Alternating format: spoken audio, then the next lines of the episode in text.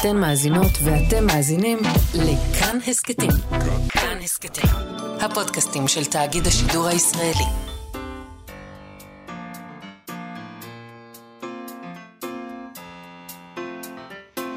מה שכרוך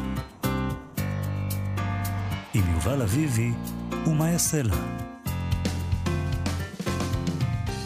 שלום, שבוע טוב, אנחנו מה שכרוך, מגזין הספרות היומי של כאן תרבות. אתם מאזינים לנו ב-104.9 או ב-105.3 FM. אפשר גם להאזין לנו כהסכת באתר, באפליקציה של כאן ובכל יישומוני ההסכתים איתנו באולפן, אה, עמרי קפלן על ההפקה, משה מושקוביץ על הביצוע הטכני. שלום לכם, שלום יובל.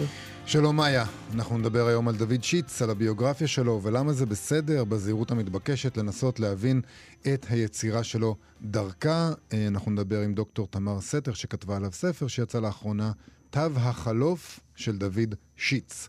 נדבר גם על uh, כתב עת חדש, סף, עם העורכת שלו, עירית שטרנברג. אבל אנחנו מתחילים עם פרס הבוקר הערבי. שם הוכרזו לאחרונה המועמדים הסופיים, שישה מועמדים אה, לקראת הבחירה של הזוכה. בין המועמדים אה, יש שני סופרים פלסטינים. אחד מהם הוא בסאם חנדקג'י, מחבל מורשע, שיושב כבר 20 שנה בכלא הישראלי, שפוט למאסר עולם. אה, שוב, הוא מועמד לפרס הבוקר הערבי. בשנת 2005 נגזר דינו לבסם, של בסאם חנקאג'י עם עוד שניים, שלושתם פעילים בארגון החזית העממית. הם היו מעורבים בהוצאתו אה, לפועל של אה, פיגוע התאבדות בשוק הכרמל בשנת 2004. הם הורשעו בפיקוד על החוליה, הם היו הנאשמים העיקריים. זה פיגוע שבוצע על ידי מחבל מתאבד שהפעיל תיק נפץ שנשא. בפיגוע הזה נרצחו שלושה בני אדם, שמואל לוי, לאה לוין, טטיאנה אקרמן, ונפצעו עוד 53 אנשים. וסמחן קאג'י היה מהמעורבים העיקריים, הוא הואשם שהיה ממפקדי ומממני החוליה, כולל ייצור חגורת הנפץ, הובלתו של המחבל המתאבד. בית המשפט גזר על שלושתם שלושה מאסרי עולם מצטברים. נכון. האמת שהדבר המדהים פה זה שבכל האתרים הרלוונטיים שבהם מפרסמים את המועמדים האלה, אמ, מפרסמים שהסופר הפלסטיני מועמד, חוגגים את המועמדות של שני סופרים פלסטינים. הם גם אפילו מציינים שהוא יושב בכלא הישראלי, אבל אף אחד מהם לא כותב על מה הוא יושב. אולי הם פשוט לא היו סקרנים לגבי הדבר הזה. כן. יושב, בסדר. כנראה לא היו סקרנים. נכון. הספר שהוא כתב נקרא מסכה צבע השמיים. בספר שלו, ארכיאולוג צעיר שחי במחנה פליטים ליד רמאללה, מוצא תעודת זהות כחולה. שהייתה שייכת לישראלי, ומחליט לקחת את הזהות הישראלית כדי להצטרף למשלחת ארכיאולוגית בהתנחלות. הוא נולד, הסופר הזה, ב-1987 בשכם, נעצר בגיל 21 בשנת 2004. בכלא הישראלי הוא השלים את לימודיו, הוא למד שם באוניברסיטה. Uh, באתר הפרס uh, מפרסמים ראיונות עם הסופרים המועמדים, עם שישה, והתפרסם שם ראיון עם אח שלו, שאומר שם שהוא מתראיין בשמו כי הוא עדיין בכלא הישראלי ואי אפשר היה לתקשר איתו בארבעת החודשים האחרונים, שאנחנו יודעים מה קרה בארבעה החודשים האחרונים. הוא מספר שם שבסם סופג השראה מהיסטוריה פלסטינית עכשווית ועתיקה, שהוא נעזר בכתיבתו בעדויות של אסירים פלסטינים אחרים. הוא גם נעזר בעבודה של ההיסטוריון דוקטור ג'וני מנסור. בין היתר, על ההיסטוריה של קיבוץ משמר העמק. נכון, הוא מספר שם שיש לו uh, שגרת כתיבה כל יום, שני עמודים, בין, בין חמש לשבע בבוקר, שזה לפני ספירת האסירים. הוא אומר, פעמים רבות הדפים האלה נלקחים אחר כך על ידי הסוהרים. נגיד שהפרס הזה אה, הוא ממומן על ידי משרד התרבות באבו דאבי, המטרה שלו היא לקדם ספרות ערבית עכשווית. הזוכה יוכרז ב-28 באפריל ביריד הספרים הבינלאומי באבו דאבי, אה, שם יחלקו את הפרס. כל אחד מהמועמדים מקבל כבר, כולל אה, בסם, עשרת אלפים דולר. הזוכה יזכה ב-50 אלף דולר. טוב, אז פנינו לשב"ס, לדוברות השב"ס, אה, והם מסרו לנו שהם לא מכירים את הספר המדובר, או את זהות הכותב, ככל, אני לא יודעת מה זה אומר, מה זאת אומרת אתם לא מכירים את זהות הכותב? הוא יושב אצלכם. אה, עוד הם כותבים, ככל שיוחלט להעניק פרס למחבל, לא תתאפשר קבלתו. עד כאן.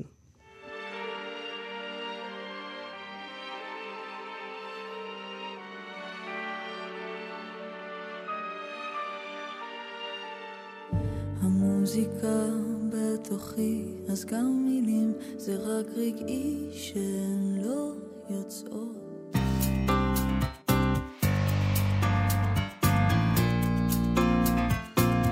אנחנו מה שכרוך, חזרנו, שמענו את לי טולדנו, מארחת את עופר לוי עם שיר מלחמה, ואנחנו עוברים אל דוד שיץ. הידיעה על מותו של הסופר דוד שיץ ביולי 2017 התקבלה באדישות חברתית, ככה כותבת דוקטור תמר סתר מהמחלקה לספרות עברית באוניברסיטת בן גוריון, באחרית הדבר שלה לספר תו החלוף של דוד שיץ, חייו ויצירתו. זה ספר שיצא לאחרונה בהוצאת למדה עיון של האוניברסיטה הפתוחה. הוא יושק ביום רביעי הקרוב בבית הסופרים בבאר שבע.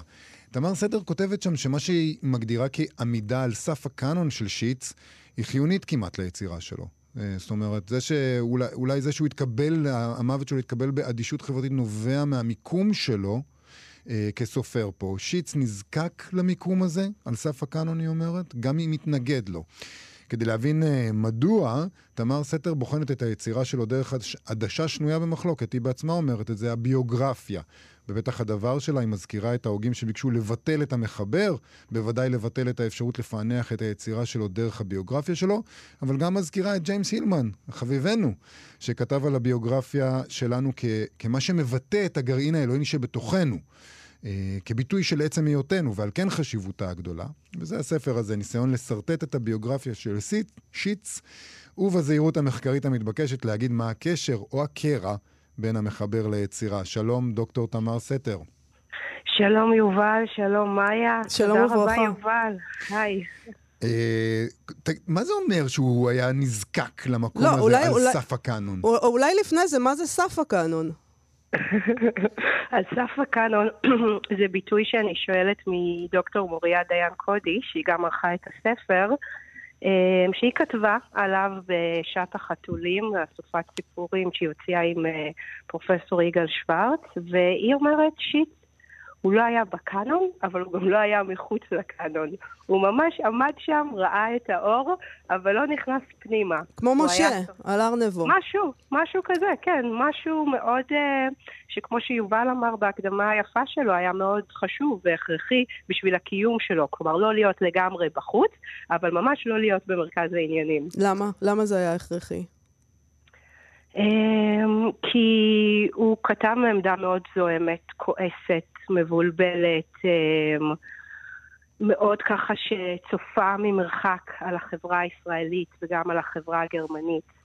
ואם הוא היה מקבל את כל הכיבודים, ואם הוא היה זוכה לפרסים, אני חושבת שזה היה ממש מרתיע אותו, מסרס אותו, מחבל במקום הזה שהוא היה זקוק לו, מקום שהוא מאוד... אמ, הוא כל הזמן בתנועה, הוא כל הזמן רוטט, הוא לא יכול להיות אה, קונבנציונלי, מוסכם, אהוב לגמרי, הוא צריך להיות כל הזמן במאבק, המקום הזה. את יודעת, אה, ממה שאני קורא בספר שלך, גם על הביוגרפיה שלו וגם על איך שהוא כתב ועל איך, שזה, אה, איך שאת מפרשת אותה, הוא גם היה על סף הישראליות, הוא לא ממש נכנס פנימה, הוא, הוא, הוא, הוא לא... זה גם כן חלק מלא להיכנס לקאנון, אבל לא רק בקאנון, בעצם הזהות שלו הייתה על הסף. נכון, וזה מאוד מעניין, כי אם תסתכלו עליו, תראו אותו בווידאו, בתמונות, הוא נראה שיא הישראליות. כלומר, אה, לבוש קצת מרושל, סנדלים, ממש ככה לא מתלבש בצורה... חתיך את כותבת עליו. אה, כן, כי זה גם כל, כל מה שאומרים לי, כל פעם שאני אומרת, אני כותבת על דוד שיט, אז זה הדבר הראשון שמציינים בפניי. לא, הוא היה גבר יפה, מה אתה כל כך מופתע? לא אנחנו מסתכלות על זה. לא מופתע, בסדר, חתיך. לא, גם גברים מסתכלים על זה, מאיה, אני אה, ממש כן? לא, לא רק אוקיי. נשים, כן, זה הדבר שכולם אומרים לי. פשוט פה בשוק. נכון, הוא היה גבר יפה, כן. ו... ואז, כלומר, ההופעה החיצונית הזאת היא מאוד שידרה משהו מאוד ישראלי כזה, מאוד uh, לא מצטעצע, אפילו צנוע, אבל בעצם יש לו מערכת יחסים מאוד מורכבת עם הישראליות הזאת, כי הוא לא נולד בארץ, הוא נולד בגרמניה. הוא הגיע לארץ בגיל שבע, כאשר חלק מהמשפחה שלו נשארה בגרמניה, ויש לו אחות שאפילו עברה לארצות הברית. וגם היהדות היא בכלל לא הייתה מובנת מאליו, כי הוא היה רבע יהודי בעצם. אז האחיות שלו ואימא שלו... מה זה רבע יהודי? אימא שלו הייתה יהודייה? למחצה. אימא שלו נולדה לאבא יהודי ולאימא שהתגיירה.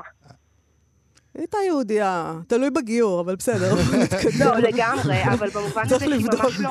לא, לא, זו שאלה ממש מצוינת, כי היא לא ראתה את עצמה כיהודייה, והיא בעצם אה, הייתה לה חזות ארית, והיו לה מסמכים מזויפים, וככה היא שרדה את השואה בגרמניה, והיא תמיד מאוד התכחשה ליהדות שלה ולישראליות שלה, ושיץ ממש כותב את זה שהוא ביקר אותה אחרי מלחמת ששת הימים, אז היא הסתכלה עליו ואמרה לו, אתם שם, בישראל, למה אתם כל הזמן עושים בעיות? כאילו, היה בו משהו ממש... אה, שאפילו נרצה מהישראליות שמאוד אה, אימץ את הגרמניות, והיא אפילו ככה אה, מאוד הזדהתה עם גרמניה במלחמת העולם השנייה, לא במובן של ההשמדה, אבל במובן של הצבא, ודמות מאוד מאוד מורכבת ששיט שב אליה שוב ושוב. העניין הזה גם אה, מופיע אצלו בטקסטים הספרותיים, אה, ובכלל, הזרות הזאת וחוסר ההתקבלות מופיע בסיפורים שלו גם כחוסר הצלחה אה, לראות את החברה הישראלית בצורה חיובית. את כותבת שמה שעניין אותו היה הדרך שבה האזרחים, הישראלים במקרה הזה, אבל בכלל, איך בני האדם מסתכלים על העוולות שנעשים פה, והם יודעים שאלה עוולות, אבל הם, הם בסופו של דבר נכנעים. וככה הוא ראה את המקום הזה. בסופו של דבר הם נכנעים למכונה של העוולות. ממש ככה, יש אה, סיפור קצר שראה אור באסופה שהזכרתי בתחילת השיחה, שעת החתולים, סיפור שנקרא המלשין, שהוא בחר משום מה לא לפרסם אותו, למרות שהייתה לו אפשרות. וזה סיפור שמספר על אונס בשכונה בישראל בשנות ה-60 או בשנות ה-70, אונס שכולם עדים לו, של אחת מתושבות השכונה, וכולם מסכימים לו וכולם בעד אה, האנסים, וזה כל כך מטריד. הסיפור הזה הוא כתוב כל כך טוב, אני קראתי אותו אולי מאה פעמים ואני כאילו כל פעם מגלה בו משהו חדש, שאני לקחתי את זה למקום של, זה אלגוריה של, אמ, הסיפור הזה, כתבתי עליו כאלגוריה למחנה ריכוז, כאלגוריה לחוסר היכולת לתת אה, עדות לעוולה כל כך עמוקה שמתרחשת. והיה לי מאוד קשה לכתוב על הסיפור הזה ולחשוב עליו כעל סיפור שמספר את, הס, את, ה, את הסיפור הישראלי. היה לי יותר קל לחשוב עליו כסיפור שמספר את אה, חוסר היכולת לתת עדות על מי, ש, מי שחווה את השואה. את גם, יש לך כאן פרק שלם שעוסק בשאלה הזאת, האם הוא סופר שואה, שיץ? נכון, כי זה בכלל לא ברור. כלומר, אם תיקחו לדוגמה את אהרון אפלפלד, אני בטוחה שתסכימו איתי שהוא סופר שואה. נכון. אבל שיץ הוא מצד שני סופר שכל הזמן כתב על השואה, והשואה נזכרת ביצירה שלו, והוא בעצמו סוג של ניצול שואה. אבל הוא לא סופר שואה, הוא סופר שואה על סף הקאנון, על סף הקאנון של ספרות שואה. הוא לא ממש שם בתוך הספרות שואה שאנחנו מכירים אותה, אבל אי אפשר להגיד שהוא גם רחוק מההגדרה כי השואה כל הזמן נזכרת, והאנשים ששבו מהשואה, ו- ואיך נראו החיים באירופה, בגרמניה ובאוסטריה בין שתי מלחמות עולם. הוא כל הזמן מדבר על זה כשברור שהקו שה- אה, האופק שהוא מביט אליו זה השואה. כלומר, איך יחסים בין יהודים לנוצרים הולכים להשתבש והולכים לחוות בגידה בצורה הכי קטסטרופלית שאפשר להעלות על הדעת. הוא, ס... הוא סבל מזה שהוא היה על הסף? אמ, וואו, אני לא יודעת, הוא סבל נקודה. אה, הוא פשוט לא סבל. יודעת, mm. כן, אני לא יודעת להגיד לך אם מזה שהוא היה על הסף, כלומר, הוא כן מאוד רצה להתקבל, והיה לו מאוד חשוב מה שכותבים עליו. אה, אבל אני, אני לא יודעת, כלומר, זו שאלה שאני כל הזמן שאלתי את עצמי, כי לפעמים הוא גם נראה לי מפונק כזה, כי הוא קיבל המון דברים, כל הספרים שהוא ביקש להוציא ראו אור, תמיד כתבו עליו רעיונות, אה, ראיינו אותו, תמיד כתבו עליו ביקורות. הוא קיבל כל מיני פרסים, פרס ראש הממשלה, פרס עגנון, אמ, את לא יודעת שכל הסופרים רואים רק את הפרסים שהם לא קיבלו? בדיוק, לא מכירה את זה? בדיוק. ככה. נכון, זאת לגמרי, מאיה, כן. זאת התודעה האנושית שלנו, שאנחנו כל הזמן מסתכלים על מה שחסר לנו. Mm-hmm. אבל אני כן חושבת שהוא היה סופר גדול, ו- ו- והיה אפשר לתת לו, כלומר, הוא היה יכול... כלומר, המטרה שלי בכתיבה עליו זה שכמה שיותר אנשים יתוודעו לגדולתו. אבל למה הוא לא נהיה, זאת אומרת, מה, מה בנו דחה אותו? למה הוא לא הפך קנוני? הוא לא היה מיפי הבלורית, בגלל זה. זהו, אז הוא היה מאוד יפה. נכון. אבל לא הצבר הזה כן. מהקיבוץ. נכון, אולי הוא היה... הוא היה יפה אחר, יפה ירושלמי.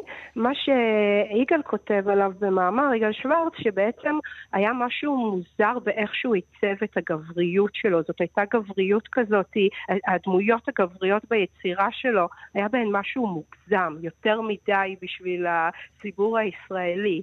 אני רוצה להוסיף לזה המון המון אפלה והמון פאתוס, המון גם אזכורים למוזיקה, אמ, מוזיקה של קלאסית, אופרה, כלומר היה כל הזמן, הוא היה מכאן, אבל הוא היה גם מאוד משם. בכלל את כותבת שיש אצלו אמ, הרבה סתירות. אולי אה, יש משהו לא מהוסס, משהו לא פסקני, שאנחנו רוצים משהו קצת יותר uh, חד משמעי. כן, את אומרת את כן. זה אפילו, אפילו על, על העניין הזה של העדות, את מדברת על זה כעל משהו ארס פואטי, שהוא מסתכל על עצמו ואומר, מה, אני עכשיו סופר. גם כתיבת הסיפור היא, היא מתן עדות מסוימת, ואפילו מה, מהמעשה הזה יש איזה מין הסתייגות מסוימת. ממש, ממש ככה, כן. הוא... Um... הוא כל הזמן ניסה לבחון דרכים חדשות, והדרכים החדשות זה בדיוק מה שציינת עכשיו, זו השאלה מאיזה מקום מספרים סיפור, והאם לספר סיפור זה לתת עדות על מה שקורה בעולם או על מה שקורה בתודעה שלנו, ומה הקשר בין מה שקורה בתודעה שלנו לבין מה שקורה בעולם, האם העולם נמצא בתוך התודעה שלנו או התודעה שלנו רק יכולה להביט בעולם, ומה הקשר בין הדברים, וזה באמת המקום הלא חד משמעי שהוא כותב ממנו, שהוא כל הזמן מהסס לגביו, כי הוא מסתכל על הרוע, והוא מסתכל על האפלה ועל העוולות. והוא שואל את עצמו, אני חושבת, כיצד הספרות יכולה אה, לספר עליהם? האם היא יכולה להפסיק, או לפחות לרכך, את כל הקושי הזה ואת כל העוול והסבל? תשמעי, אני רוצה לדבר איתך רגע על ביוגרפיה. את מקדישה אה, לא מעט זמן להצדקת העניין הזה בכלל. אה, נכון. שקוראים את הספרים האלה דרך הביוגרפיה. זה כאילו נעשה איזה משהו שהוא מגונה בתחום הספרות, למרות שלכאורה נראה ברור שביוגרפיה תשפיע על, אה, על איך שבן אדם כותב. וגם, את יודעת, את מדברת על הביוגרפיה שלו גם אה, באופן אה, שניוני. זאת אומרת, איך הוא, איזה בן אדם מצטייר מתוך הסיפורים, כי בסיפור הזה שאת כן. ציינת, את מתחבטת עם השאלה, האם הוא היה גזען כלפי עדות נכון. המזרח בסיפור הזה? איזה מין בן אדם הוא היה באמת? איזה עמדות הוא מבטא? זאת אומרת, הביוגרפיה מגיעה גם למה הוא כתב כפי שהוא כתב, וגם איזה אישיות מתבטאת מתוך הסיפורים, שגם זה נעשה מגונה. להגיד שבן אדם גזען רק כי הוא כתב סיפור שאולי הוא גזעני, זה גם כן אסור uh, בעצם, או מותר, אני כבר לא יודע. זאת אומרת, איך מיישבים את כל, ה, את כל הדברים האלה? והאם בכלל במחקר הספרות צריך uh, כל הזמן להצדיק את עצמך עכשיו, כשאתה מתעסק באנשים עצמם? אז אני אספר לך אנקדוטה, כשהייתי בוועדה של הדוקטורט, שהייתה צריכה לאשר את הצעת המחקר שלי ובעצם לאפשר לי להמשיך בלימודי דוקטורט, אז יגאל, שהוא המנחה שלי, אמר, לפי דעתי את צריכה לכתוב ביוגרפיה. וזה היה כל כך מזעזע, במובן הזה של וואו, ואתה באמת אומר את זה עכשיו, יסלקו אותנו מפה. מגדל השן רעד. ממש.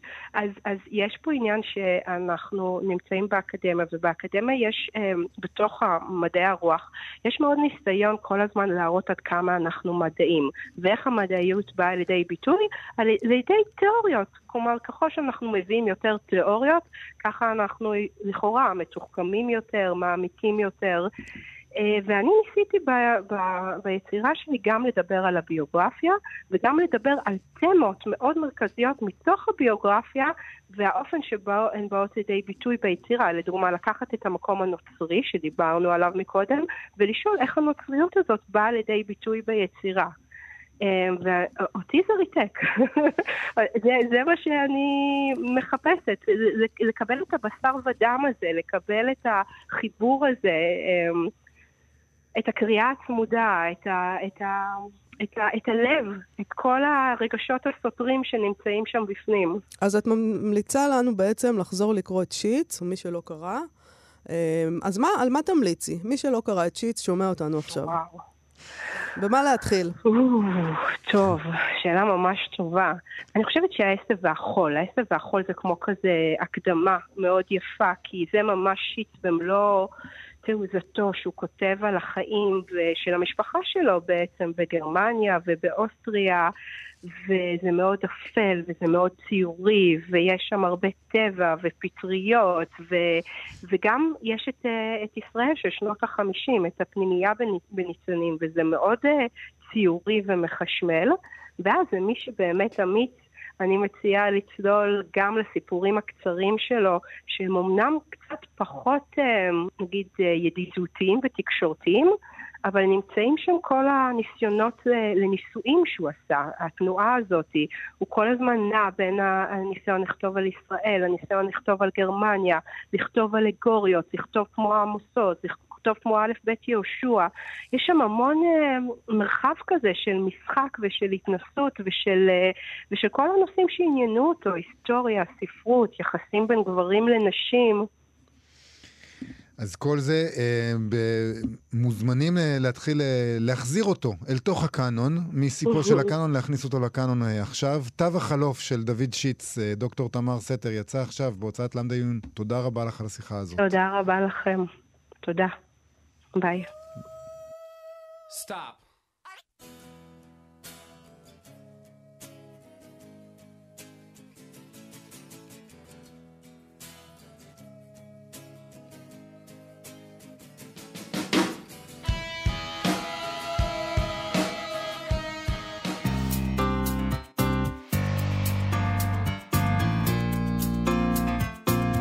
אנחנו, מה שכרוך, חזרנו, אנחנו דיברנו על סף הקאנון של שיץ, דוד שיץ, ואנחנו עוברים אל סף אחר, כתב העת החדש סף.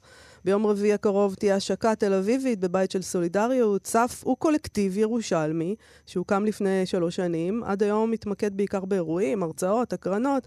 עכשיו הם החליטו להוציא כתב עת, ואפילו מודפס, פרינט, ואני אוהבת פרינט. מי שעומדים מאחורי כתב העת הזה הם יואל בוטביניק, ארי בן אריה ואירית שטרנברג, אומנית וחוקרת בוגרת תואר שני בהיסטוריה ובפילוסופיה של המדעים והרעיונות ממכון כהן באוניברסיטת תל אביב, והיא העורכת הראשית של כתב העת. שלום, אירית שטרנברג. היי, מה שלומך?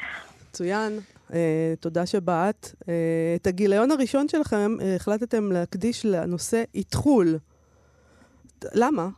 מה זה אומר? אמ, כן, התחלה ואיתחול. אה, הגיליון הראשון נוצר באופן אה, לא מפתיע בחודשים האחרונים. כן. אמ, כשכולנו מנסים להבין איך בכלל יוצאים מההלם אה, של השבעה באוקטובר. היינו חלקנו במילואים, חלק בעזה, חלק בהתנדבות בעורף, ופשוט אף אחד לא הבין איך חוזרים לכתוב, ליצור, לחשוב. אמ, ואז אמרנו, טוב, יש פה איזושהי תמה שהיא יותר כמיהה להתחלה חדשה. או לאיזשהו ריבוט, הפיתחול של המערכת.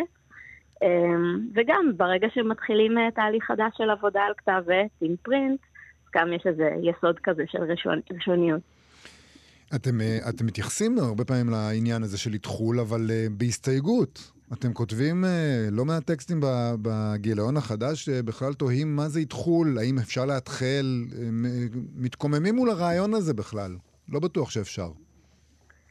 כן, זה ממש אה, מדויק מה שאתה אומר, זה בעצם משהו שהבנו ככל שהתחלנו לקבל את הטקסטים וגם את הדימויים החזותיים, שכל מי שעבדנו איתו ותקף את הנושא הזה, אה, ניגש אליו בצורה שהיא כזאת אה, אמביוולנטית. כאילו, יש את, ה, את המשפט הזה של צמיחה מתוך טראומה, וכל סוף הוא התחלה חדשה, כי אנחנו לא מצליחים לחשוב על הדברים באמת ככה. אז כל אחד מחזיק את הדואליות בתחום שלו. לפעמים זה ספרותי, לפעמים זה אומנותי. אז תני לנו דוגמאות מתוך הגיליון הזה של איתחול, של מה אנשים עשו, מה הם כתבו. אז אני חושבת שמשהו שאולי מעניין אה, להתחיל איתו ולהשוות זה, יש שני מאמרים, אחד של אה, ארי בן אריה, שהוא אה, מחברי הקולקטיב המייסדים, והשני של רותם גנות, שהיא אשת חינוך ו- מין אקטיביסטית שעובדת וחוקרת את העולם הזה של פילוסופיה של החינוך, ושני הטקסטים שלהם הם, הם זוויות שונות על האם יתחולו בכלל אפשרי. אצל ארי יש ממש ניסיון להתחקות אחרי הצורך שלנו בהתחדשות, בטקסים, בסימון של התחלות חדשות בעתיד, ורותם דווקא מביאה מבט יותר ביקורתי על איך מערכת החינוך כל הזמן מנסה לפתוח דף חלק, ובעצם לא מכירה בזה שיש לנו את המטענים ואת הטעויות ואת כל ההיסטוריה שאנחנו באים איתה. אז גם הם שני טקסטים שהם מעניינים בפני עצמם, וגם נגיד בהשקה ביום רביעי תהיה מין שיחה ביניהם, ובין שתי העמדות האלה. וגם את כותבת אה, טקסט, אה, הטקסט שלך נקרא להתעורר בבוקר ולגלות שאת site specific. אה, את כותבת על עולם האומנות, את כותבת דרך, דרך אה, הספר של רותי דירקטור שדיברנו עליו כאן, ונציה, שחושף את אה, עולם האומנות, אה, אבל כמובן לפני ה-7 באוקטובר, ואת מדברת על הצורך באמת, על האם בכלל אפשר להתחיל מחדש עם עולם האומנות הבינלאומי. אה, נכון, זה משהו שהיה נורא מעניין לקרוא באמת חודשיים אחרי שהמלחמה התחילה, כי היה בו איזה מין, אה, בספר שלה, הייתה איזו אופטימיות כזאת, שכאילו, תמיד אנחנו מסתכלים החוצה ושואפים, וכל הסיפור הזה של הדרך לוונציה ממש אה, מנכיח את, את הכמיהה שלנו החוצה, ואז כאילו יש איזו תחושה, בין השאר גם כמה מוקדם, אחרי תחילת המלחמה, מכתב האומנים שיצא, שכאילו זה לא לגיטימי להיות אומן ישראלי יותר. זאת אומרת, צובעים אותך בצבע מסוים, לא משנה מה העמדות שאתה מגיע איתן, ואם אתה בכלל עושה אומנות שהיא פוליטית. ואז כאילו זאת הזמנה לאיזו התארגנות מחדש שעוררה אצלי הרבה מחשבה בנושא. בואי נדבר קצת על סף ועל הרעיון הזה שהחלטתם אה, לעשות אה, כתב עת פרינט, להדפיס. מה עובר עליכם? מה קרה לכם? יצאתם לדעתכם? מה פתאום? כן, אני לא יודעת אם זה נאיביות או נוסטלגיה של אנשים שנולדו בסוף שנות ה-80 נוסטלגיה זה מצחיק. כן, זאת אומרת, בסוף אנחנו מין קבוצה, אני מתל אביב ומירושלים, שכל הזמן מנסה לפעול כמה שיותר במרחב הפיזי, למרות שברור לנו שבדיגיטל, במרחב הווירטואלי יותר קל להנגיש רעיונות. וכמו שכיף להיפגש, כיף גם להיפגש עם, עם אובייקט. כאילו עם, עם נייר, עם רצף, עם זה שמובילים אותך מטקסט לטקסט, ושיש היגיון ברצף הזה.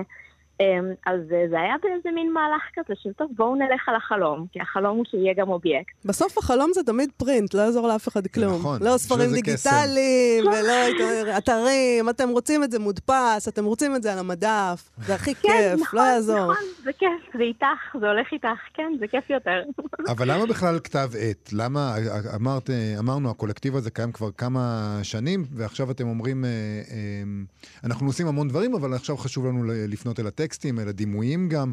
אה, למה? אז מלכתחילה הייתה איזו גישה מגזינית בקולקטיב, ובעצם יש אתר שעלו עליו מאמרים, ותמיד היה ליווי של דימויים, זאת אומרת, זו גישה כבר שהייתה קיימת. המהלך כאן הוא באמת איזו אמביציה לחבר קבוצה של יוצרים ביחד, לייצר מהלך שהוא טיפה יותר גדול. לראות מה קורה כשלא קוראים רק טקסט אחד ורואים לידו צילום, אלא מה קורה כשרואים עשרה, חמישה עשר טקסטים, אייטמים ביחד, שבונים איזו חוויה שלמה יותר. אמ, אז זה מין חזון שכבר הרצנו איתו תקופה, ניסינו אפילו פעם אחת, זה לא הצליח, ואיכשהו עכשיו זה הצליח. ניסיתם מה, לעשות פרינט? לעשות גיליון אה, שמאחד בעצם הרבה יוצרים ביחד. ולמה לא הצלחתם? כשלא אמ, הצלחתם. נראה לי, לא יודעת, החיים קורים, קולות קורים זה קשה. כן. מתחילה לעבוד עם משהו ואין מספיק מיקוד. ופה פשוט כזה... ובוא, בוא נדבר גם על השם שלכם, סף. למה סף? אז פה זה משהו שהוא באמת מגיע יותר מארי ויואל, אני בעצם הצטרפתי אחרי, אבל um, המיקום הזה של הקצה, של התרבות, uh, המקום שבו אנחנו פוגשים את המרחב היותר לימינלי, המקום שממנו אפשר להסתכל על תופעות תרבותיות בצורה יותר ביקורתית, uh, במבט לאו דווקא שמקבל את כל מה שאנחנו נמצאים בתוכו. אני חושבת שזה משהו שהיה נוכח ממש מההתחלה, גם מבחינת הרקע האקדמי של חבר'ה שמעורבים בזה. זו מילה שככה תופסת את, את ההתמקמות ביחס לחברה ולתרבות שרצינו להיות בה. אז המקום הזה, הקולקטיב הזה, הוקם גם uh, כדי להיות ירושלמי. מה זה אומר, אה, אני יודע שאת הצטרפת מאוחר ואת מתל אביב, אז בסדר, אבל בכל זאת, מה זה אומר להיות קולקטיב ירושלמי דווקא? והאם אה, כתב העת שלכם, אגב, אה, הוא... אוכלים הוא... פשטידות בהפסקות צהריים. אני חושבת שהירושלמיות היא באמת משהו שאני כזה נחשפתי אליו התפעלתי ממנו כתופעה, כי יש איזושהי תופעה תרבותית. ומה זה לא, התופעה הזאת של הירושלמיות? זה ממש, זה פתאום, את יודעת, את נחשפת למין איזו סצנה תרבותית כזאת של חבר'ה שהם כולם סטודנטים ביחד, והם נכנסים לכל מיני מקומות ווניוז מפתיעים שבנויים מאבן ירושלמית, ומדברים אינטלקטואלית ופילוסופית. ואת כזה, אין לי את זה בסדר. זאת רק עיר הבירה, זה נשמע מקום מאוד נידח כשאת מדברת עליו ככה. אבל זה נשאר ככה בכתב העת? זה נשאר, אה, את, את מזהה את המאפיינים האלה בתוך הטקסטים? אני חושבת שבאיזושהי מידה, כן, וזה גם נוכח מבחינת, אה, אולי אפילו הייתי אומרת איזו אוריינטציה שהיא לכיוון הדת אה, והמסורת שנוכחת וצפה בחלק מהטקסטים. וגם איזה משהו שבאמת כאילו בנוי מתוך קבוצה של אנשים שהרבה מהם כבר כן מכירים אחד את השני, ו... ופועלים במרחב הירושלמי ומסתכלים על התרבות הישראלית ככה, וגם אני הרגשתי איזה צורך קצת אה, להביא אה, דברים אחרים, אז אני מרגישה שיש פה איזה מפגש, אולי 50-50 בין שתי הערים. איפה אפשר להשיג את סף, מי שרוצה? אז כרגע רק בהשקה, mm. אה, הייתה השקה במזקקה בירושלים, ועכשיו תהיה בבית של סולידריות. ובעצם יש לנו גם דף באינסטגרם ובפייסבוק ואת האתר, ואז גם נפרסם מוקדים נוספים שנפיץ בהם את הגיליון. עירית שטרנברג, אה, העורכת הראשית של כתב העת החדש סף, אה, אנחנו מאחלים לכם עוד אה, גיליונות רבים. תודה רבה לך על השיחה הזאת. תודה רבה לכם. להתראות. ביי ביי.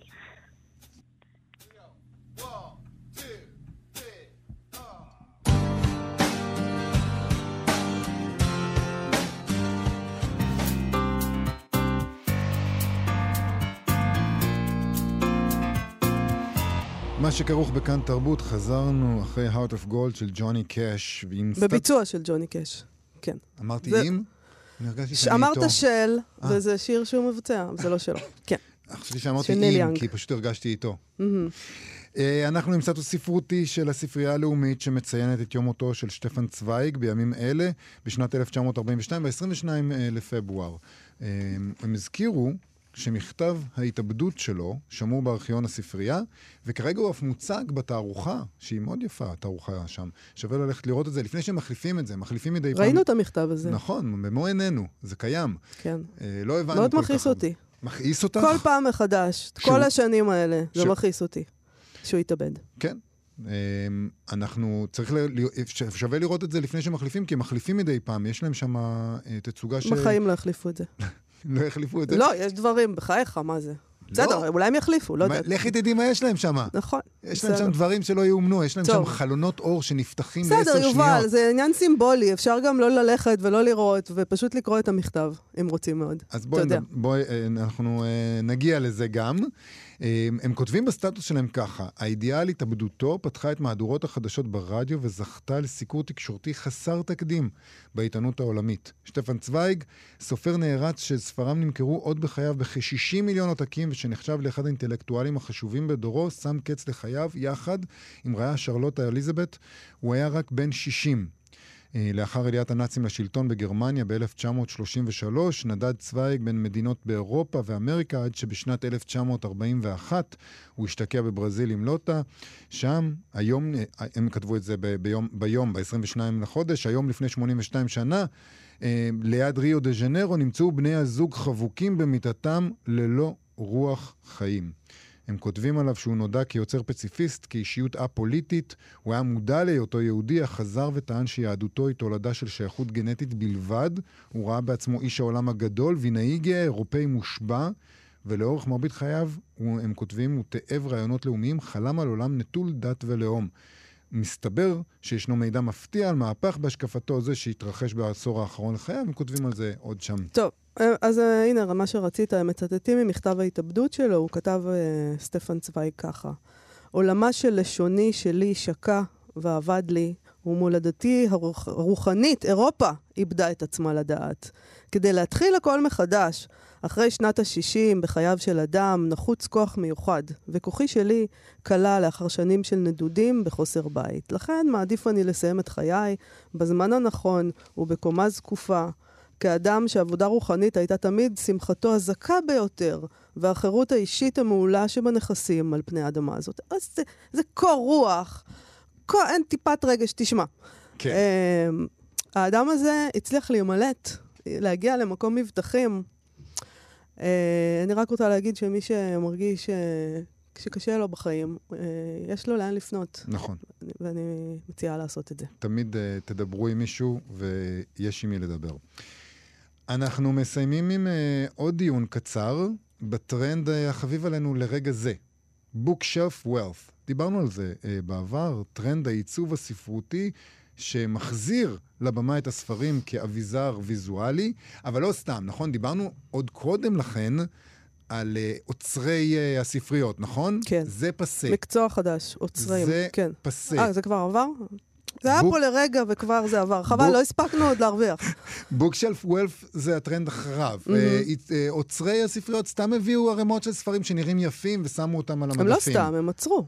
הם, הם עצרו... חשבו ספר- על זה, הם חשבו מה ייראה טוב, מה ייראה נכון, אני סליחה. לא, לא התכוונתי לא. לזלזל כן. בעבודה הקשה שעוצרי ספריות עושים, חס וחלילה. אז מה עכשיו? בוקשלף וולף אמרנו, זה איסוף שמצביע על אינטליגנציה, על טעם טוב, על מקוריות, על תחכום. זה, לא- זה לא ספרים יפים ולא שרירותיים, ואפילו הם לא יכולים להיות של האוצר. הבחירה לא יכולה להיות של האוצר, אתה חייב להיות מעורב. זה חייב להיות הספר הנכון אינטלקטואלית. זה ספר שמעיד עליך, שאתה מבין תרבות, אתה מבין ספרות, אתה נמצא בשכבה הסוציו-אקונומית-תרבותית הנכונה. אבל בגרדיאן עכשיו כותבים על הטרנד הזה מזווית קצת שונה. שונה ממה ששלי גרוס כתבה כשדיברנו על זה נכון. אצלה. אה, אצלה ב... בבלוג. בבלוג. אז כותבת uh, שם אווה וייסמן שהטרנד הזה מעיד בעיניה פחות על יחס לספרים ו- ועל עולם הספרות, ויותר על חוסר ביטחון. וזה קורה גם אצל מי שנענה לטרנד, וגם אצל הקוראים האמיתיים שמתנגדים לשימוש בספרים לטובת האיתות על האישיות שלהם, אה, ואומרים שהדבר היחיד שמדריך אותם בבניית הספרייה שלהם הוא הספרים שהם באמת באמת אוהבים ואספו לאורך השנים. חוסר ביטחון. כן. זה לא- בסדר, אני באמת... זה לא חוסר ביטחון תרבותי. אוקיי. זה איזה חוס- חוסר ביטחון זה? זה חוסר ביטחון כלכלי בכלל, מה אה. שזה מבטא. או, הדיון הזה, מה שהיא אומרת, נערך בין שתי קבוצות שיש להן בכלל את האפשרות להחזיק בסלון יפה, עם ספרייה יפה, ולצלם את עצמם כשזה הרקע לטיק טוק, הספרייה מלאה בספרים, והיא ספרייה קבועה, שזה לרוב האנשים אין. אתה לא יכול ספרייה קבועה, אתה נודד בין, אה, בין דירות, נכון? זה מה שהגורל של רובנו. זה לא דירה שכורה שמחר יפנו אותך ממנה, שבה במקרה הטוב יש לך כמה מדפים שקנית באיקאה, או ספרייה רעועה שקיבלת ביד שנייה, כי למי יש כסף. מי שמנהלים את הדיון הזה משני הצדדים, זה מה שהיא אומרת, זה אנשים שבעצם השתתפותם, הם אה, מעידים על עצמם שיש להם את הזמן לקרוא, שיש להם את הזמן לאסוף ספרים, שיש להם זמן להניח אותם בספרייה הקבועה והגדולה ששייכת להם, לצד שאר החפצים שהם אספו לאורך השנים, הם מניחים אותם בבית שלהם כדי לסמן בעלות על המקום. זה בכלל... תגיד, אתה חושב שכשהיא כתבה את הדבר הזה, היא הרגישה כמו איזה אדם נורא נורא מקורי, שמגלה פה משהו ועכשיו מספר לנו, וואו, באיזה מאמר היא כתבה בגרדיאן על הדבר הזה? אבל... זאת אומרת, נגיד כשיש דיון אה, של אנשים מהאקדמיה, כן. אה, על איזה נושא פילוסופי, כן. אז אתה גם יכול להגיד, וכדאי שתגיד, הנה שני אנשים פריבילגיים, שיושבים להם באוניברסיטה ומנהלים דיון. נו, אז בסדר, מה אמרת פה, כאילו, חדש, כל אבל כך זה מה מסעיר? שאומרים גם. אומרים אז- את זה כל הזמן על נו, אנשים אבל בספריות, אז, בס- אז אתה אומר. בגרדיאן חוזרים ואומרים, אז תגיד חוזרים ואומרים. אני רוצה להגיד שזה... הם, אוקיי, הם חוזרים ואומרים. כן. זה, אולי, היא לא אמרה גברים. אני גם אמרה לא אמרתי. גברים. אני גם לא אמרתי גברים לבנים. אפשר להגיד אז. גברים לבנים, אין מה להגיד פה, כי גברים לבנים הם אלה שיש להם ספריות, אתה מבין? אבל אני חושב שזה... תשמע, אה, זה קשקוש, אבל. זה קשקוש? בטח, ברור שזה קשקוש. למה זה קשקוש? ככה, כי יכולה להיות לך ספר... אני, אה, הרבה מחיי חייתי בדירות שכורות. כן. וגם היה לי את בישו מזל, שהייתי צריכה בכל מיני תקופות לעבור הרבה. כי מכרו את הדירה, והבן שלה רוצה לבוא לגור בדירה. וזה... ובכל זאת? ובכל זאת, הייתה לי ספרייה, כן, מדפים עלובים שהיו להם ספרים, אל תבלבלו את המוח, ואל תתקרבנו עכשיו. אם מישהו רוצה שיהיו לו ספרים, אז הוא יכול ללכת לקנות ספרים יד שנייה, נגיד. אה, או לאסוף מספסלים היום, שזה ממש בכלל דבר מאוד נחמד שאני אוהבת לעשות. ויש לו מדפי ספרים. תראי- זה לא שייך רק לכם שם במגדל השן במרכז תל אביב. אפשר אבל להסתכל על זה ברחמים. היא אומרת, זה חוסר ביטחון. אולי זה חוסר ביטחון רחמים על מי? על אלה שמנהל, ש, שמנהלים את הדיון על הטרנד בכלל. רחמים על אלה שכותבים בגרדיאן, שאין להם, על מה, אין להם מה לעשות, ואין להם על מה לכתוב, ואין להם. רעיונות, והם צריך מבלבלים את להגיש המוח. טור. בסדר, זה אני יכולה להבין דווקא. חוסר ביטחון הזה שיש להם את הספרייה הזאת, יש להם את הבית, יש להם את כל הספרים הנכונים, ובכל זאת הם צריכים לנפנף בהם כדי להגיד, תראו אתם בדירות הזכורות עם המדפי איקאה, אנחנו... יותר נכונים מכם. יש לנו את הספריות הנכונות, יש לנו בית עם רצפה ו- ולא נוזל לנו מהתקרה. מאוד מאוד uh, סוציאליסטית, הגברת הזאת. באמת, uh, אני באמת יושבת ומסתכלת על זה ואומרת, איזה כיף להם שהם יכולים לבלבל את המוח על שטויות. אני חושב לעצמי אני שאולי... כמהה לזה, אני כמהה לזה. אולי אם uh, הספרים הם מסמני הקפיטל, צריך לשרוף אותם. זה צריך, הרי עולם ישן נחריבה, נכון? לא. הם מסמנים לא. את כל בעלי ההון. לא. עצם זה שאתה מחזיק ספר, זה לא, זה מה שאומרים בגרדיאן, לא אני. זה לא מה שהיא אומרת. אתה חושב שזה, ככה אתה קורא את מה שהיא אומרת? אני לוקח את זה צעד אחד קדימה, אוקיי, נגיד. אז אה, אל תיקח. קח צעד הצידה במקום קדימה, בוא תראה מה קורה שם בצדדים. כמו הליכת סרטן כזאת. בדיוק. טוב, עם זה אנחנו uh, מסיימים להיום. נגיד תודה לעמרי קפלן על ההפקה. נגיד תודה למשה מושקוביץ על הביצוע הטכני, ונזמין אתכן ואתכם לבקר בעמוד הפייסבוק שלנו. אנחנו uh, נהיה פה שוב מחר. אל תהסס, אנחנו נהיה פה בעזרת לא, השם. לפעמים את אומרת בלי נדר או משהו בלי כזה. נדר, אז פתאום בעזרת אני אומרת, השם. אולי לא צריך להבטיח דברים שאתה לא יכול להבטיח. אפשר לקוות. אנחנו נהיה פה שוב מחר, בטוח. להתראות.